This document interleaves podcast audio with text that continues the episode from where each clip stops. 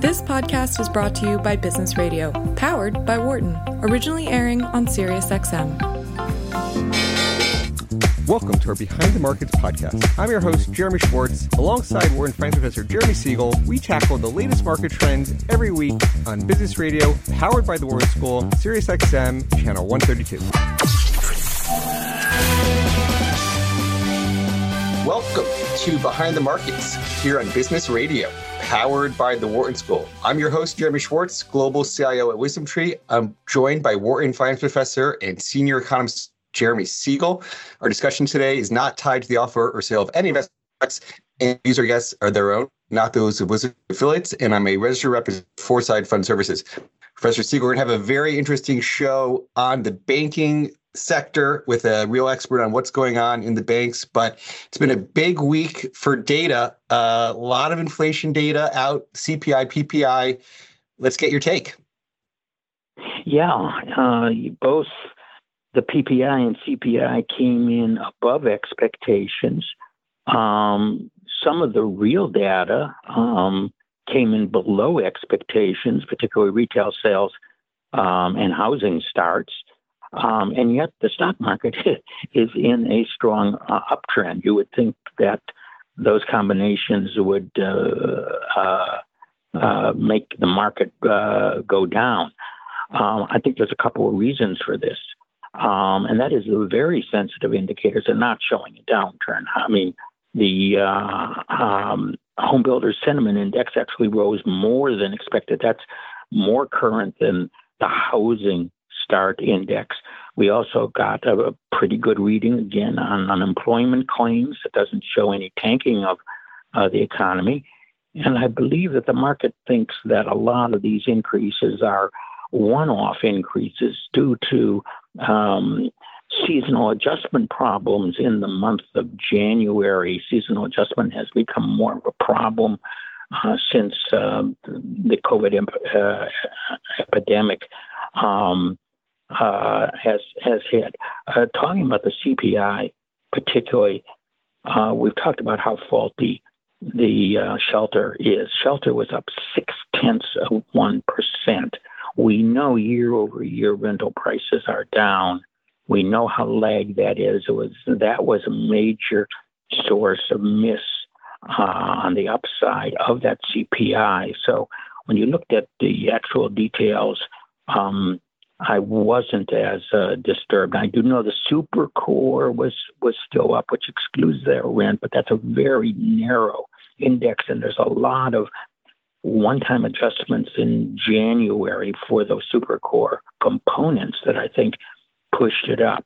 Have not had time to really look into the P P I. Uh, I do want to point out, though, that intermediate goods uh, further down um, um, uh, earlier in the pipeline are are down uh, this month and down year over year. Um, And I also want to say, even more importantly, if you talk about a sensitive indicator, you look at the commodity price indexes, such as the Bloomberg Commodity Price Index, which hit a two-year low yesterday uh, and uh, has gone down thirty-two percent since March of twenty twenty-two. So, um, uh, you know, the, the sensitive commodity indices are not going up.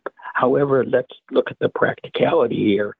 Of course, um, no rate cut in March, barring some very bad, unforeseen event, which could always happen geopolitically or elsewhere. Um, how long it's delayed? Again, it depends on the data. We still got a lot of data, more than a month of data before the March twentieth meeting. Um, more prices, more Um, Uh, labor market reports, particularly uh, price indexes that might reverse the January. We often get January going above expectations. If you look at the last several years, it's exceeded expectations most of the time. So I'm not willing to say, oh, my God, inflation is coming back. Sensitive indicators are not saying that. Um, the sensitive indicators are also saying the economy is not slipping, although retail sales does indicate a consumer slowdown. Uh, the current G D P indicators have cooled from the low threes to the low twos, which is still a decent uh, uh, performance, certainly for G D P. Um, earnings, the tail end of uh, fourth quarter earnings are still looking very good. We're going to get, of course, um, um, we're, we can get some of the the, uh, the retailers who delay a month on their fiscal year to see how um, uh, they'll be coming out soon. But uh, earnings are coming in fine, and there's a lot of optimism on earnings this year, which I shared and, and voiced quite earlier. Uh, I still think we are in an uptrend. I think the, despite uh, you know this little old bump, you could see the bounce back on the C P I, um, and I think um, we're still headed higher uh, here in the short run. Well, it, it's been fascinating to watch small caps this week. We've talked about broader participation, but it's really like the semiconductors leading this train higher, as we've been talking about. You've seen some explosive moves in some of those stocks. Um, and you used to think of growth being good for small caps, and now it's like anything that's positive for the economy has been bad for small caps. Uh, it's an interesting dynamic. Well, it, it is an interesting dynamic, but I, I still think Uh, Russell two thousand, I, th- I think, is still up about thirty percent from its October lows. It shows some good strength um, in, in the econ. Uh, recently, there has been some broadening uh, of that. But, uh, you know, uh, the, the market's still in love with with uh, the modified mag seven. Um, we also see money moving into Bitcoin. Um Uh, that's in a strong uptrend. I assume that that uptrend might continue. Um, at least it seems to me to be, um, we're going to get some more trend followers. It's a very, very speculative asset where trend followers come in when they detect a trend. I certainly expect that to be higher, whether it challenges the highs that will reach seventy thousand plus, you know, um, uh, in early pandemic years. Uh, is yet to be seen, but I think some of these speculative flows are in, and it seems like, you know, five percent money funds, people are not content just to sit uh, on those, and um, uh, there's still a lot of money on that sideline that still gets want to get in the stock. So the primary trend uh, is still upward. Professor, I know you're traveling today, and we're calling from the airport early right after the P P I release. So thanks for some quick comments to start the show, and have a great weekend. Yes, and we'll talk to you next week. Bye. All right, I'm going to turn our conversation to our guest for the remainder of our program. We have Chris Whalen, of chairman of Whalen Global Advisors, publisher of the Institutional Risk Analytics. Chris, welcome to Behind the Markets. Hey, thank you, Jeremy. Uh, we're going to get your view on all that's happening on the banks. You sort of do a lot of work, a lot of great work on what's happening um, in current events. But any reaction to the macro, the, the sort of commentary you heard from the professor to kick us off? I think it's interesting, the divergence of indicators. On the one hand, weak retail sales. On the other hand, a number of positive indicators. Uh, the credit world is still pretty calm when it comes to consumers. So that tracks with this narrative that, you know, the economy is apparently chugging along quite nicely, even though interest rates are like five hundred, six hundred basis points higher than they were two years ago. So I can tell you from the perspective of dealers and people in the markets, uh, having to pay six and a half percent for financing for assets, especially if you're a lender, is quite oppressive, because that means that they're well underwater on their production. And I think that's really the background of all of this, is we're adjusting. Uh, there's still a lot of volatility in this data, and I think that will continue uh, for a while. So that's it's tough as an analyst to really peer through all this. You know, imagine the people at the Fed who are trying to figure out what the appropriate level of reserves is.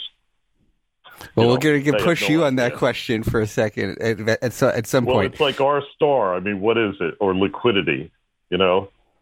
So very tough questions to answer. Let, I want to start. I, we're going to get into a lot of details about what's going on in the banks, but maybe I could start with the conclusion and sort of what is the, the net take. Um, you know, we we talk. You'll talk a lot about all, all the work that you do, but we we had a, a private conversation before. I talked about, do you want to be net long or net short the banks today? Is is do you have a view on where you want to be? Or should people be thinking about buying the banks here? Should they be thinking about selling the banks? What's what's the bottom line? Uh, I think you want to be net short. Uh, two reasons: commercial real estate, number one, and number two, eventually the consumer is going to lose uh, a beat or two, and we're going to see higher default rates. Uh, I was writing about the non-banks uh, yesterday and how their defaults right now look fine, blissful. It's not an issue.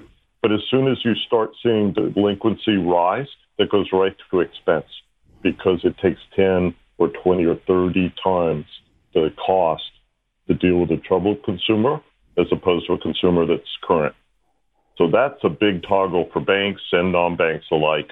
Uh, I I still have two positions right now, U S. Bank and, of course, New York Community Bank that I'm now famous for. Uh, I bought New York Community because I know the Flagstar team, and Sandro Danello is now running the show.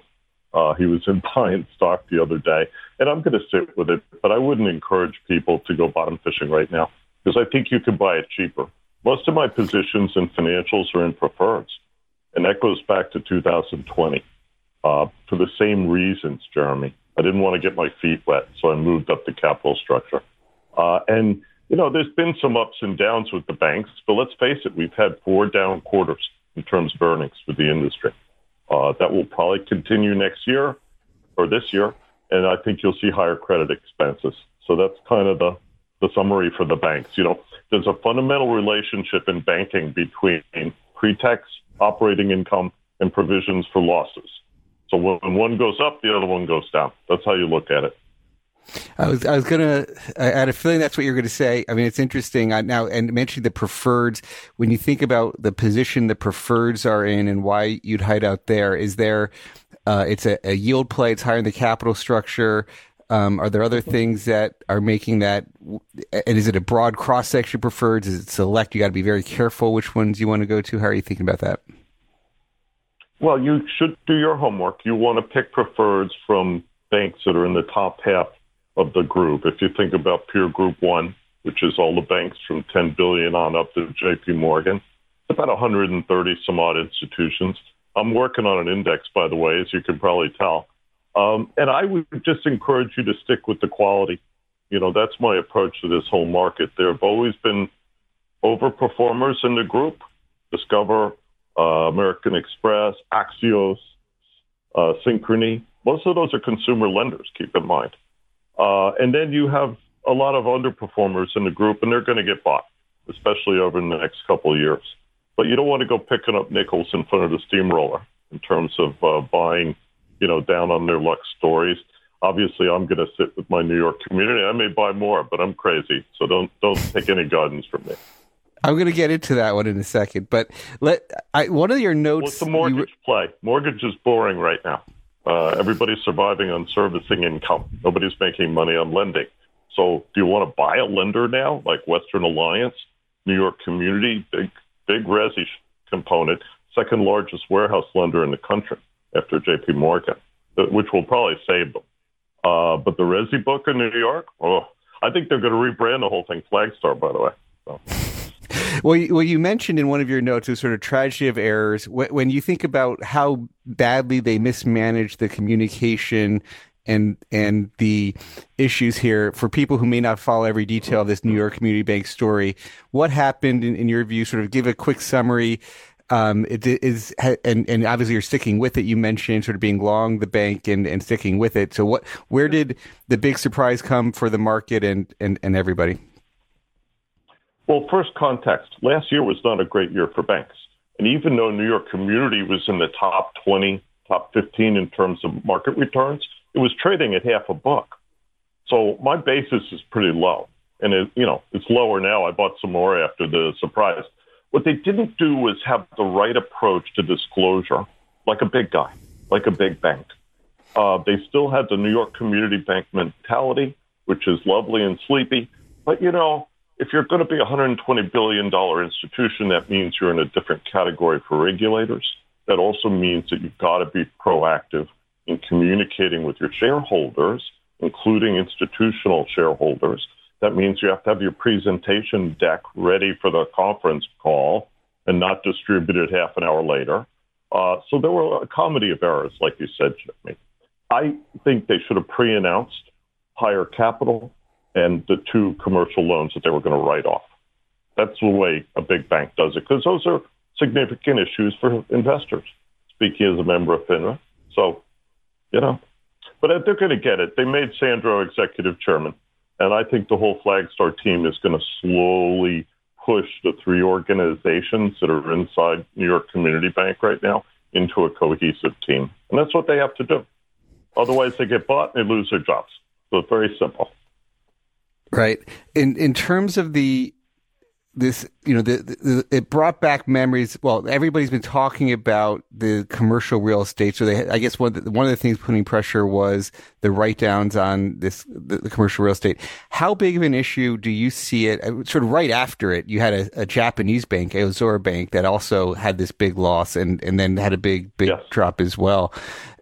Is this going to be something we see throughout this full year, is write-downs on these commercial real estate? You start, you see a lot of headlines of eighty percent sales of these properties. Like, what's the overall exposure? What do you see as the real issues uh, over the coming years here?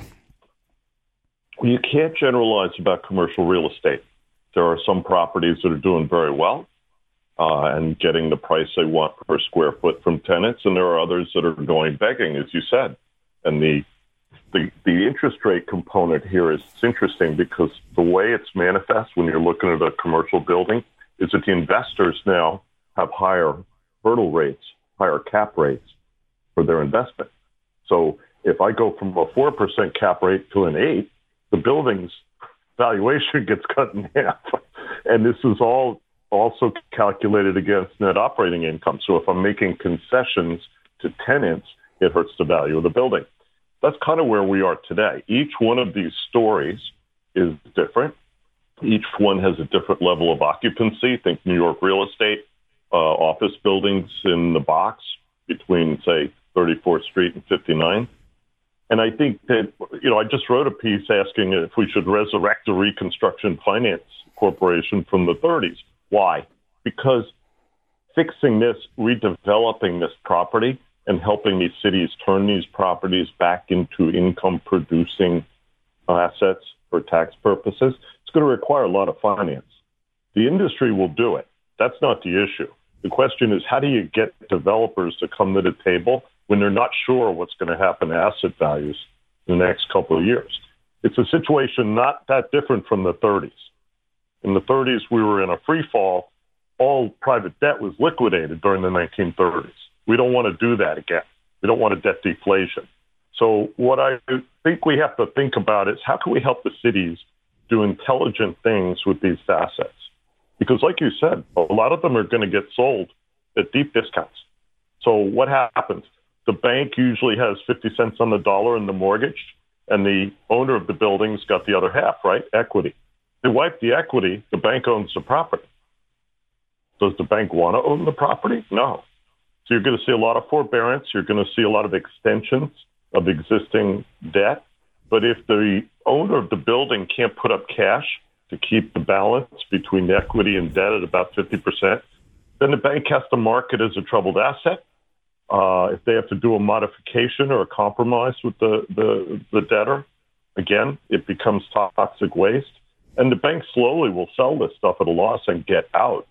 And then who will finance these assets? That's the real question, Jeremy. It's not the banks today. And remember, a lot of these buildings in the cities are still cash flowing. They're fully occupied, right? But the owner of the building can't sell it. And they certainly can't find another mortgage lender. That's the problem. So these buildings are illiquid. And I think we have to work with the localities to stop doing stupid things like rent control, which is not helping. It's hurting. Uh, and we have to try and reorient the narrative, I think, about cities, and maybe convince the politicians not to attack business. Because let's go back to what you said about that Japanese bank that took the loss, right? Why is that happening? It's because a lot of capital left some markets that are not friendly, like New York, and they went to Texas. They went to Singapore. They went to wherever, and they built an enormous amount of commercial property uh, in the last ten years. New York, you've seen it, right? So what do we do now with all these brand new properties that nobody wants? You know, it's like if you go downtown to the world, you know, the world, uh, the, the new tower, right? That whole area is very well utilized.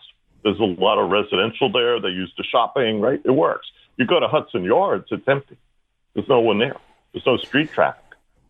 So you have different, you know, pockets in different cities, and you have to evaluate them differently. But we're going to try and buy time.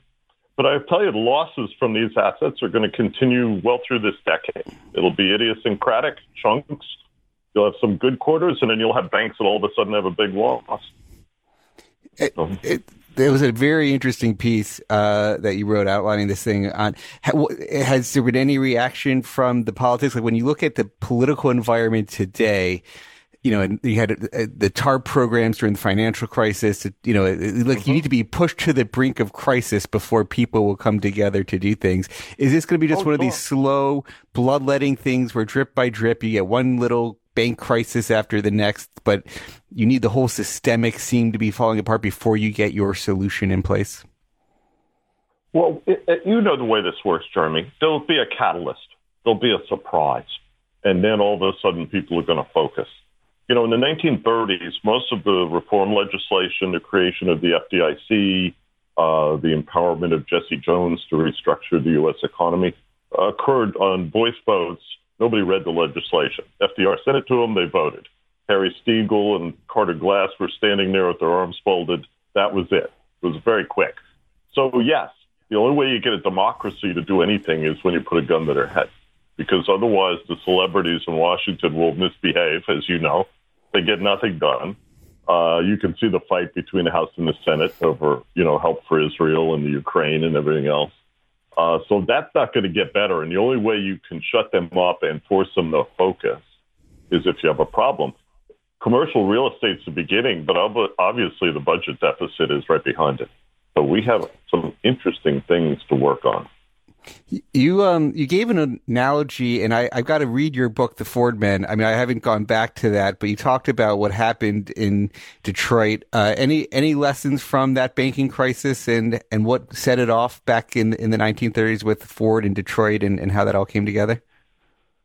Well, it's a fascinating story. That's one of the reasons I wrote the book, is I'm a student of the Great Depression. And when I found out that Henry Ford had literally tried to take all of his cash out of the bank in Detroit. Remember, the Detroit banks in the nineteen thirties, early nineteen thirties, were the biggest banks in the country. Henry was the largest cash depositor of any bank in the country. And Edsel Ford, God bless him, was actually supporting another bank in Detroit, trying to prevent it from failing while his dad is doing all this crazy stuff. Yeah, James Cousins, Ford's original partner, who by now was the senator from Michigan, and F D R and Hoover trying to talk Henry Ford off the ledge. And remember, he ran that whole company on cash. He paid for everything in cash.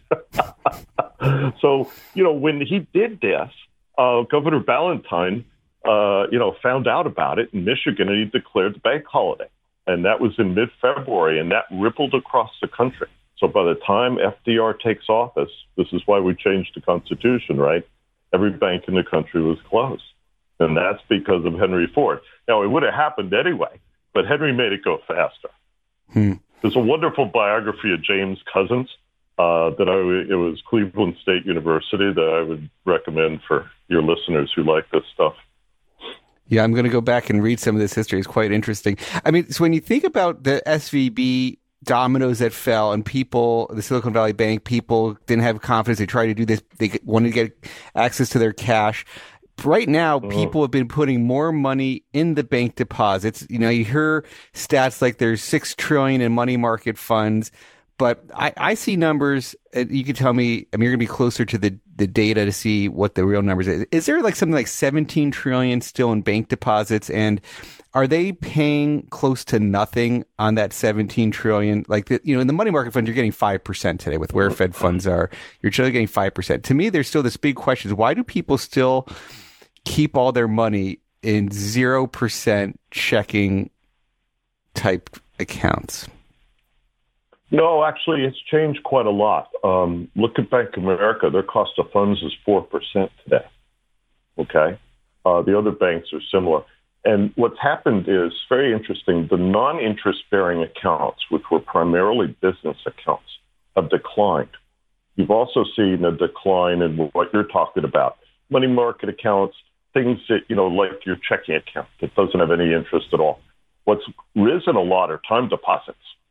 And you've also seen banks issuing term debt. The regulators are telling them to do this. They want the banks to diversify away from consumers because, like you said, with Silicon Valley Bank, forty percent of the deposits walked out the door in two days because of people with smartphones in their hands. Now, I also think that the combination of pressure from the short sellers, which have been going on for almost a year with that bank, also contributed to that. There's a fascinating speech that the acting comptroller gave talking about this. And he, he has all of these scary statistics in there about Silicon Valley. But, you know, the bottom line is if you put forty percent of your assets in mortgage-backed securities and you leave them like that for a period of years while interest rates are rising, people are going to figure it out. You know, the Fed manipulated the market so dramatically from two thousand nineteen on that it was almost impossible for banks to avoid serious mark-to-market losses. Because let's imagine you're Bank of America and you have this huge portfolio of twos and two and a half percent mortgages. You should have sold for one oh four and put in the T-bills. But Bank of America's never done that. They love keeping their customers' assets. That's the way they do business, right? It's the biggest community bank in the country. So now Brian is underwater. He's got a serious problem, and it's it's not going to cause the bank to fail, but the earnings will be diminished because of the duration mismatch they have. So a lot of banks have this same problem. And you say, well, why didn't you manage it better? They all fell asleep. You know, the Fed said inflation is transitory, and they listened. They should never listen to what these people say. Well, it's interesting. In one of your reports that I was reading uh, in, in prep, you, you talked about the good, the bad, and the ugly, and, and Bank of America you put as the, the ugly there. But is, yeah. when you mentioned they won't fail, but they're going to work it out, like how long of a cycle does it take for them to work off this what this dynamic Years. You're saying? Years. It, it's like another lost decade uh, because a lot of banks that don't have the income to sell this stuff and reinvest the net proceeds in a higher yielding asset, they're going to just suffer long. And that's a much worse situation compared to those banks that have said, fine, I'm going to sell this stuff. Uh, and, you know, you do the math, right? You do the, the discounted cash flows, and obviously reinvesting ninety cents at twice the yield is a better trade, right? People will figure that out. Um, so, you know, the leaders in the industry like J P. Morgan have managed their duration very aggressively. Jamie's taken losses every quarter selling stuff, but he had a shorter book than the others anyway. He always had a shorter book. You know, Wells and V A have very long books because they keep a lot of their production. So that, that those are part of your good versus uh, versus ugly trades there is, yeah. is uh, B, B of A versus Wells and versus J P. Morgan. Anybody... The, in the middle that you would that you would put who's who's if, if those are sort of your barbells on good versus that bad? Well, U S. Bank, who I, I own, um, they just bought Union Bank of California from Mitsubishi, and it's going to take them a while to digest that. Millions of customers, hundreds of branches, uh, but it's going to position them very nicely. The U S. Bank guys are interesting. They always like keeping the bank around five to six hundred billion on the balance sheet. They like that size, and it's small relative to J P, but they make a lot of money. The, the key thing with them is the off-balance sheet business, the payments platform, the mortgage servicing, all the administration they do in uh, the world of commercial real estate, asset-backed securities, yada, yada, yada, right? So they're, you know, I think they're well-placed. That's why I bought some of the shares, relatively cheap, though, below book. Uh, and you're going to have a chance to buy all of the quality banks below book in the next year. They got to be patient. It's like when I buy preferreds. I wait till people are screaming about the world ending, right? And then you go shopping for preferreds. Why? Because regulators will force banks to suspend their common dividend first. They are loath to touch preferreds because once you do that, the banks lose access to the capital markets. So to me, if you want to have exposure to banks, stick with the preferreds for now and go shopping if you see something really cheap. Uh, but that's, you know, like I say, you're picking up nickels in front of a steamroller, because financials have been one of the worst performing sectors during this whole period of Fed manipulation of the markets. And I hope going forward, you know, we have less volatility. I think everybody in the market would like less volatility. Well, if the Fed were to be, now the question is like, what would cause the Fed to be cutting rates, which would be aggressively cutting rates, would be a serious deterioration of the economy, and that's going to be problems for the banks too. Now you could say, hey, maybe they mm-hmm. realize inflation's coming down. There's a lot of people like Siegel, who kicks off for show, who thinks inflation's lower and the real rate's higher, that they shouldn't uninvert the yield curve, and he doesn't like the inverted yield curve, wants them to be uninverting it as quickly as possible. But mm. what, you know, is, is is can the Fed bail these banks out if they cut rates enough to to help them? Is is that the that the thing that would make them a better deal? Uh, not on commercial. You see, commercial prices off the long end of the curve. They price off sevens to tens in the bond market. They also have very idiosyncratic profiles from a credit perspective. So it's not like residential mortgages or anything consumer, where you drop short-term rates and all of a sudden you have a relief. Um, the interesting thing is I think the bond market is going to see the yield curve normalize back to where it was before the great financial crisis, with the long end higher and the short end maybe it gets down into the fours. If you got Fed funds down to four and a half, that would take a lot of pressure off lenders and dealers. And I think they could live with it. They could make money at that level. It's hard to make money at five and a half right now. Because if I'm charging SOFR plus one, one and a half to people doing financing today for repo or warehouse loans, for new loans, uh, they're not making any money on production. They're losing money on production, even though mortgage rates have fallen a point. I think we peaked at eight percent for a whole week in October, and it just about put the system into a you know, paralysis. Uh, but, you know, volumes today, even though rates have fallen a bit, have not picked up that much, because two-thirds of this book is still below four percent. Are we going to get mortgage-backed securities down into the threes so you could offer that guy with a four a refi? No, I don't think so. I, I think the low, low rate period is over, and people need to focus on this. Uh, the floor may be four, because this economy is racing the long term. I mean, really, it, it, it's it's not great. I think qualitatively, this economy is not nearly as as rosy as people would like to pretend, but the numbers are okay. One of your notes talks about the banks are being net sellers of treasuries and mortgages, sort of, I guess, yeah. raising cash. Talk about the dynamic these banks are under and how they're shifting their balance sheet. What, what, what you see, is that why sort of more, when people talk about, we've had a show with Voya, uh, Dave Goodson of Voya was a portfolio manager for mortgage-backed securities, says these yield spreads are some of the widest level they've ever been, thinks it's actually an opportunity. It's because these banks mm-hmm. are not holding them. What's the what's the dynamic for these banks that's causing them to be selling these, these uh, mortgages and treasuries? Well, first and foremost, they're sellers of older legacy paper from two thousand twenty, twenty-one, even two thousand nineteen, because the coupons are lower. And they are opportunistically trying to trim some of that back and reinvest at much higher rates, sixes and sevens. So that's a slow process. They have been buying less than they're selling for the past several quarters. They've also been sellers of treasury paper of the same vintage, mostly short-term stuff, but also longer-term, because as you said, they're raising cash. Why? Because banks are getting ready to do some credit losses, mostly on the commercial side initially. But within a couple of years, I think you're going to see consumer defaults catch up. So, you know, one of the reasons I've been focused on how do we finance the commercial mess and fix that quickly is that down the road, we will have to deal with a consumer recession. And it behooves us to be helpful to the banks because, you know, if the office building gets cut in half in terms of the valuation, the banks can't deal with that. It's too much of a loss. This whole asset class of offices and multifamily apartment buildings has been going up for three quarters of a century, really going back to World War Two. Banks funded it. They loved it, never had defaults. If you look at New York multifamily real estate, it rarely had a default. I rated most of the smaller banks in New York. These portfolios were pristine. And if somebody defaulted, they could sell it. It wasn't a problem. Uh, so now it's the opposite. Now you have soft valuations, you have hostile politics with rent control, and that is combining to soften a lot of the valuations for these properties. But meanwhile, they're still cash flowing. So you're a bank. You have a mortgage that's coming up in a couple of years. They're paying you.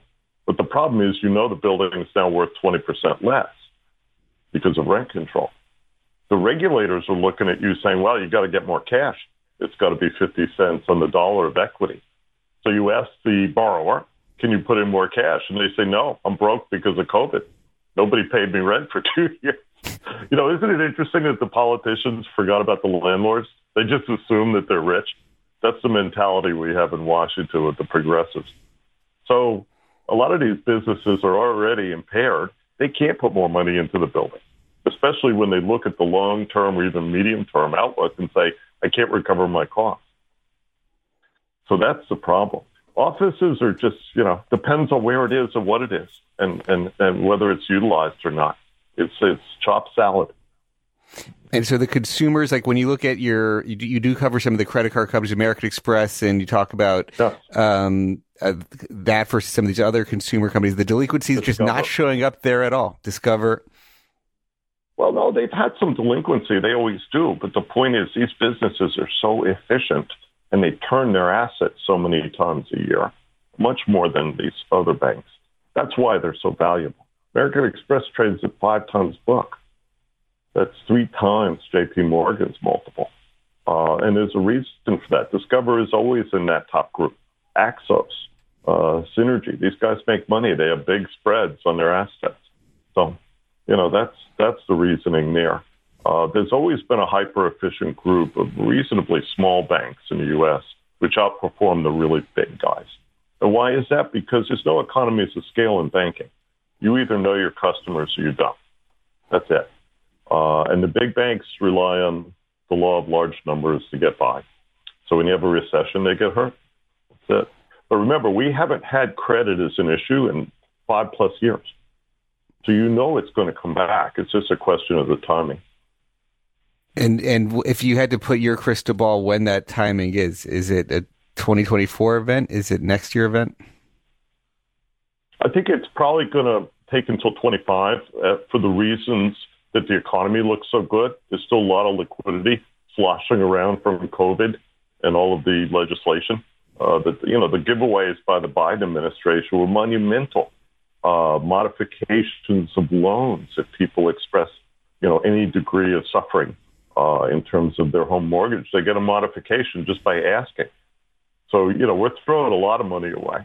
Uh, and I'm not sure how that's going to look. My worry is that the, you're going to see volatility in things like credit defaults and the economy both because of, you know, the amount of money that's been thrown at this problem. Eventually the money is spent. So then, you know, we get back down to what you would call the baseline for the economy. And obviously defaults should be higher. No question, especially after a period of credit expansion. But what's interesting is, you know, people hyperventilate about credit cards and auto loans. If you look at the numbers, the level of utilization is probably down if you adjust it for inflation. So there, we're, we're using fewer credit cards, really, more mortgages, you know, larger mortgages, but fewer loans, right? So, you know, affluent Americans obviously are not affected, but the bottom third of the credit stack is already in pain. So you could say that the bottom quarter of, say, F H A loans is already in crisis in terms mm-hmm. of default rates, mid-teens, okay? It is ugly. Is, is do you think what's one of the things keeping home prices up, you know, so like you haven't seen, you know, the when you look at the broad national indexes, like the Case-Shiller index, um, you know, you could say it's it, it despite all these high mortgage rates, people are have been robust, and maybe it's you know it's a much smaller amount of transactions taking place, like the people who have parents, you can help them buy a house, or you, you the more affluent is what you're talking about. Um, is it that people think rates are going to go back down, and they're just banking on refinancing? Is there anything? What do you think about's happening in in the home market today? Well, every market's different. If you look at the national, it's still going up. If you look at San Francisco, the average prices are falling. So some markets that have been affected by whatever factors, right, are already starting to show weakness given where rates are. Um, But, you know, bottom line on home prices is supply. If you look at the bottom half of the distribution, the average loan's about three hundred twenty thousand dollars, three hundred thirty thousand dollars today. Uh, there is really no net supply, because when you subtract obsolescence from new home building, you're barely moving. Uh, Lori Goodman at Urban Institute does some wonderful work on this, if you know your listeners are interested. But I, I think that overall, we still haven't seen nearly the level of home building that we've seen in the past cycles for all sorts of reasons. Zoning, you know, all the blue states basically make it impossible for people to build homes. So where you see home building is down south in the red states. Um, and I think if anything, it's overbuilt. Go to Texas, go to Florida. Uh, they probably have more, because the capital that used to be deployed in Illinois and New York all went down to Texas. And you also had a migration of industries. Uh, half the mortgage industry has moved down to uh, Texas between Houston and Dallas. Uh, and why? Because California was too expensive for those employees. They couldn't afford to keep them in Southern California. So, you know, there's a lot of factors influencing home prices, but I think the big overarching factor is just the lack of new home construction. And unfortunately, we cannot convert most commercial building to residential. Just keep repeating that to yourself. Does yeah, there's, not always, work. There's always some of that story, but that's where you're, we need this Reconstruction Finance Corporation comes back to save all that, uh, help it reposition. It would be nice if we could just gut the frame and build something new inside. You know, some people do that. Uh, you've seen that on several buildings on Park Avenue in New York, where they literally kept the frame and built a new building inside it. But in most cases, you got to take it down. You know, the floor heights, everything is different in a residential building. Well, let's talk a little bit. You mentioned, you teased out at the beginning of the show that you're working on a new index for, for people who like what mm. they hear from you. Maybe talk a little bit about the Institutional Risk Analyst, the services that you provide and what you're doing there, and then how you're thinking about an index and what, what you think that index might look like. Well, for the past year or so, uh, you and a number of my other friends in the E T F space have said to me, Chris, why don't you do an E T F? So after a lot of discussions, I decided to start with the basics, which is we have to have a, an index that we might use. And I might just publish the index, but I, what I want to do is define the top fifty banks in the U S, equity returns, market returns, that sort of thing, and let them vote for themselves. This is very much how we built our original model when I was running Institutional Risk Analytics with my friend Dennis Santiago in uh, uh, Los Angeles. And that model, by the way, is still in use. The CorpFin uh, department at the S E C still uses the bank monitor to look for outliers. Uh, you push up the level of accusation in the model, and you look for the ones that stick up, right? In this case, though, with the index, you let them vote for themselves. These are liquid companies. They have published financials. And the nice thing about banks is they use the, the same accounting taxonomy for most of the key metrics. When you get outside of banks, that's when it becomes di- difficult to differentiate uh, because GAAP is very broad. You can have two companies in the same industry that have totally different financials. You know, and where it's the case in point, mortgage. You know, when I looked at E T Fs and financials, one of the things I noticed was that nobody excludes the bad names. They buy everything. All the passive strategies buy the dogs and they buy the market leaders. So I said, why don't we just buy the good ones?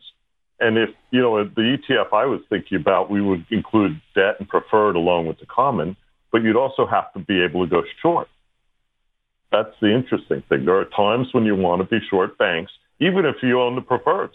Why not, right? As you mentioned, you want to be you know, net short as we started out the call is one of I, the interesting things. I think right now, yes. Because even the virtuous, look, look at all the managers piling into J P. Morgan. And I understand. But what are they buying? They're buying liquidity. They want to be able to get in and out of that stock really fast, or Citi or any of the top ten. After the top ten, nobody pays much attention to them unless they're really focused on banks. And I thought to myself, there's fifty really good banks in this country that are publicly traded that we could actually help people focus on. And, you know, imagine uh, how you're going to feel if your bank's not on Chris's list, Jeremy. I, it's interesting. The um, you, you talk one of the topics you wrote about a little bit, and you sort of, I think, just alluded to it in, in that comment was, you know, there's I don't know if you follow the Michael Green, and Michael Green's been popular for all the flows to passive and what it's driving to- stock prices. Yep. And David Einhorn was just on Barry Ritholtz's podcast talking about how, well, he talked about, is the market fundamentally broken because of the shift to passive, and it's causing people to do things. And like your point on, on the banks, like the bad banks, people, are they not differentiating the bad banks because of the sort of passive? Mm-hmm. Is that impacting the long and short opportunities in, in your view in some way? Oh, very much. And, and you see it dramatically with someone like New York Community Bank. Most passive strategies wouldn't have a bank that small in their, on their list. So what happens is the ones that are big enough to be included in a passive E T F strategy have this constant updraft. You know, when the, when the stock goes up, they buy more. So, you know, it's geared to a long position, whereas everybody who's not included in that universe are basically just targets for the hedge funds. And, you know, it, it makes them more volatile than they would be otherwise. If everybody was out picking stocks, they wouldn't be buying, you know, the Bank of Americas and the Cities.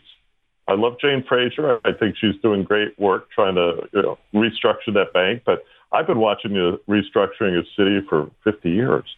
So, you know, it's a long time. Not quite that long, but forty years. And, you know, I go back to like the Mexico days with these guys, and I I just don't know what to do with that business. I think they ought to sell the pieces. The payments platform at Citi is worth more than the market value of the company right now at book. You could get book value for the payments platform. Why don't you do that trade and then sell everything else? Maybe you get one and a half, one and three quarters times book for shareholders who've lost ninety-eight cents on the dollar since two thousand eight. So, you know, come on, end the suffering. And and what's what's their reaction to that? Why do they why do they not do it? Oh, they get pissed off at me because they know I understand. I know. I worked on Citi when I worked at the Fed of New York. Reg K. We used to have little index cards that we would pin to the wall for all the Reg K investments around the world. And I'll tell you a funny story. I'm I'm getting ready to publish a biography of Stan Middleman, the founder of Freedom Mortgage, who's just wonderful. Rags to riches story. Mom and pop. He's one of the biggest government lenders in the country. He's got one of the biggest servicing books in the country. And he has taught me, you know, about the nineties when he first started. Guess who was there? Guess who had the first no-doc mortgage in the United States? Citi. It was called Mortgage Power. And I remember this when I worked at the Fed. I was like, why are you losing so much money in Japan? It was because of unsecured, undocumented lending. That was, uh, you know, the, the big inspiration of Citi in those days. They used finance company technique to basically expand the market to people who couldn't get loans. You know, in the nineteen nineties, remember, it was really hard to get a mortgage. Very, very, very hard. So when Citi decided to expand the window a little bit, all of a sudden, they got a huge amount of business. And that's why they still have that subprime book, which you can sell. It's a very valuable asset. Mm-hmm. That's very. It's it, it's interesting hot take on some of the one of some of these big banks. If, is Warren still involved in Wells? Is is that his big bank that he's been a long time mm. investor? No, I think he got out. I'm not sure he got back in or not. He may have, because remember he was the shareholder for a long time, and then they. I know that they sold at, at a certain point. I'm not sure if they're back in or not. I, I know he was. Wells. Moved... I think Wells is, you know, one of the most improved students in the class. Uh, they got a ways to go, but, you know. See, all, the, the simple metric you look up for any bank, if you want to start with a, a surrogate for management, is efficiency. Go look up their efficiency ratio and their earnings, or go on the, uh, the Fed website, the National Information Center, and you can get the report on all the big bank holding companies. And just look at efficiency. That tells you if the management team is focused or not. Now, Citi's trying to get their efficiency ratio down within ten, fifteen points of Jamie Dimon. They, Jamie's in the fifties.